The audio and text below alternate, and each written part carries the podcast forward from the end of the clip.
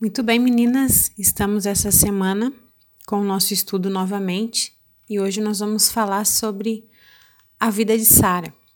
Você vai precisar da sua Bíblia, papel, caneta e que você abra o seu coração para que o Espírito Santo possa te revelar as verdades que ele tem para cada uma de nós.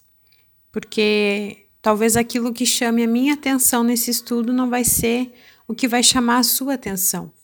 Então, por isso que é importante você ler os capítulos, anotar e aquilo que Deus falar contigo, compartilha com a gente aqui no nosso grupo de estudos. Nós vamos falar sobre Sara.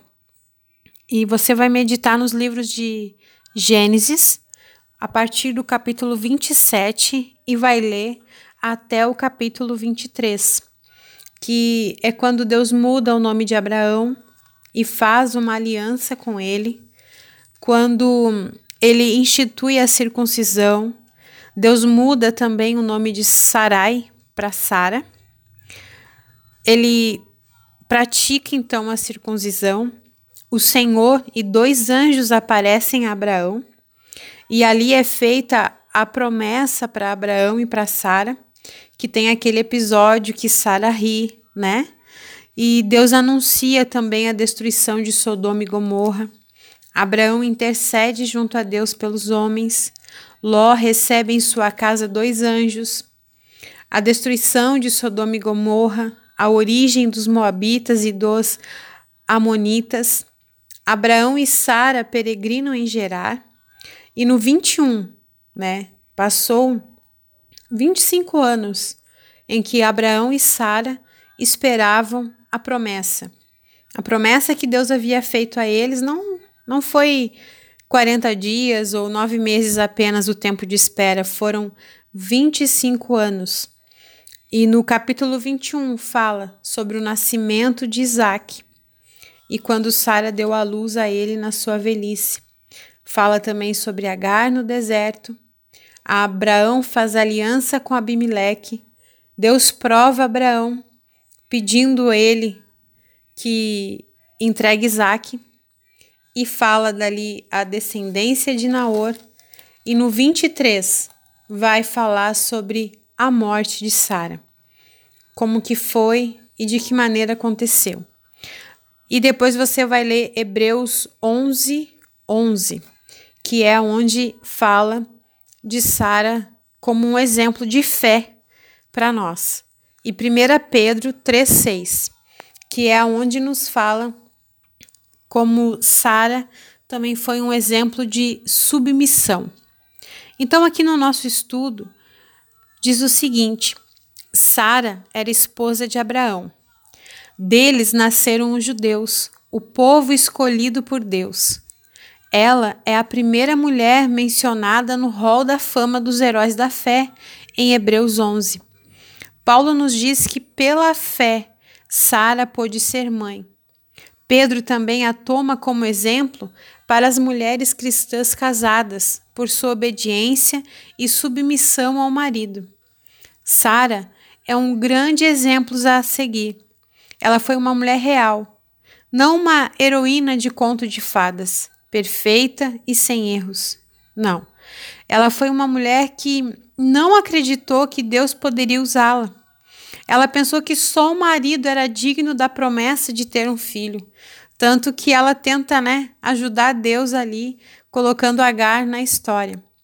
Então ela quis ajudar Deus, o que trouxe resultados desastrosos que têm implicações até hoje. No entanto, a fé transformou o coração dela e ela encontrou forças para criar seu filho, apesar da idade. Ela também seguiu o marido sem se queixar quanto às incertezas do lugar para onde iriam. Ela abriu as portas de sua casa e, sem saber, ela hospedou anjos. Ela não era perfeita, mas ainda assim Deus a escolheu para ser parte da linhagem do Messias pela sua fé. Em Hebreus, como eu disse, quando ela entra no Hall da Fama, Hebreus 11, você pode até ler na sua Bíblia. ali no livro de Hebreus, capítulo 11, versículo 11, né? Vai falar sobre vários exemplos de fé.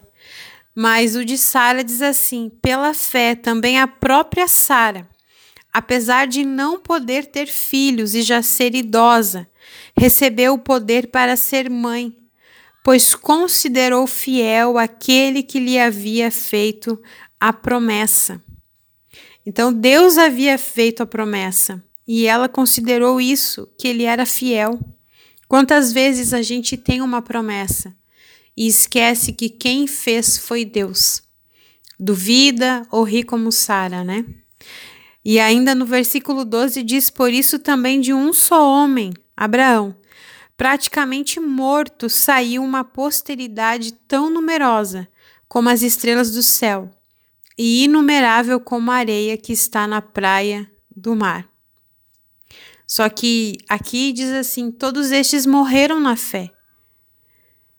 Não obtiveram as promessas, mas viram-nas de longe e se alegraram com elas, confessando que eram estrangeiros e peregrinos em terra, na terra. Veja que Abraão e Sara eles puderam ver a promessa, mas eles tiveram um longo tempo de espera. Talvez você que está fazendo esse estudo, querendo aprender mais das mulheres da Bíblia, tem também uma promessa, seja no teu casamento, seja na tua vida sentimental, na tua vida financeira, seja na espera até mesmo por um filho como Sara, ou na volta de um filho para Deus. Mas você às vezes pensa em desistir, pensa que é muito tempo. Creia, confie, Continue buscando, porque Sara esperou 25 anos. Eu não sei quanto tempo você espera, mas continue crendo. Tenha fé, acredite, porque a fé transformou o coração dela. E ela encontrou forças em Deus para criar um filho aos 99 anos. Então, nada para o nosso Deus é impossível. E qual lição que a gente pode aprender com a vida de Sara? A primeira coisa que eu até escrevi aqui, bem grande, você não é perfeita. Às vezes você cobra de você uma perfeição, porque, né, talvez você se inspira nas mulheres da Bíblia. Então, tá aqui uma, Sara, ela não era perfeita. E eu e você não somos perfeita. Nós podemos errar, e fracassar. A gente pode, porque a gente é humana, assim como Sara, que errou ao pensar que podia ajudar Deus e mandou seu marido dormir com Agar para ter um filho, porque ela não se achava digna de dar esse filho para Abraão. Mas ela errou, ela fracassou porque depois ela não conseguiu viver com aquilo, mandou Agar embora com Ismael.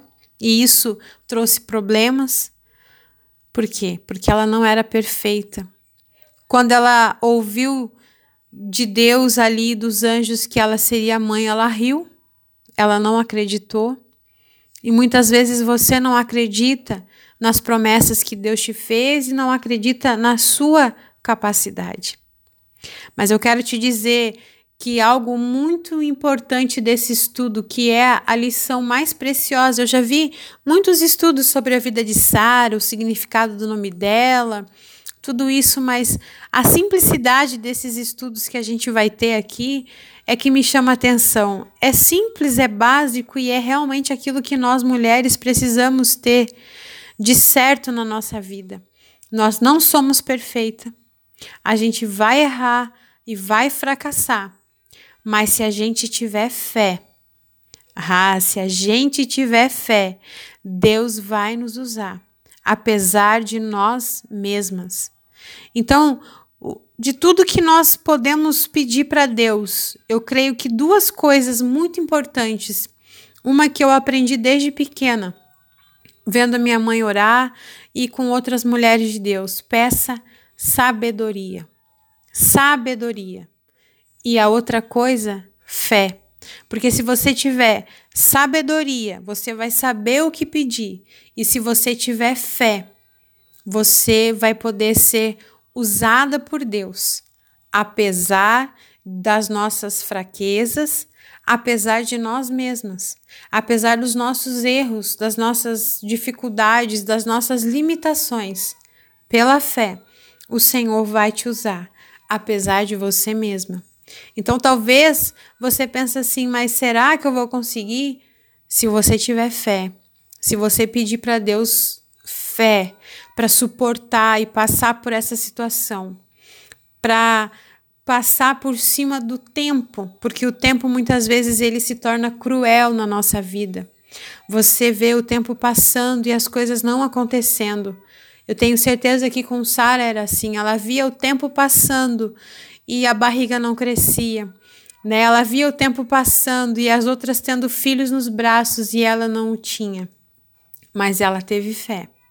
Apesar dela ter fraquejado, tentado ajudar Deus, ela teve fé para que o seu coração voltasse a crer no Deus que fez a promessa.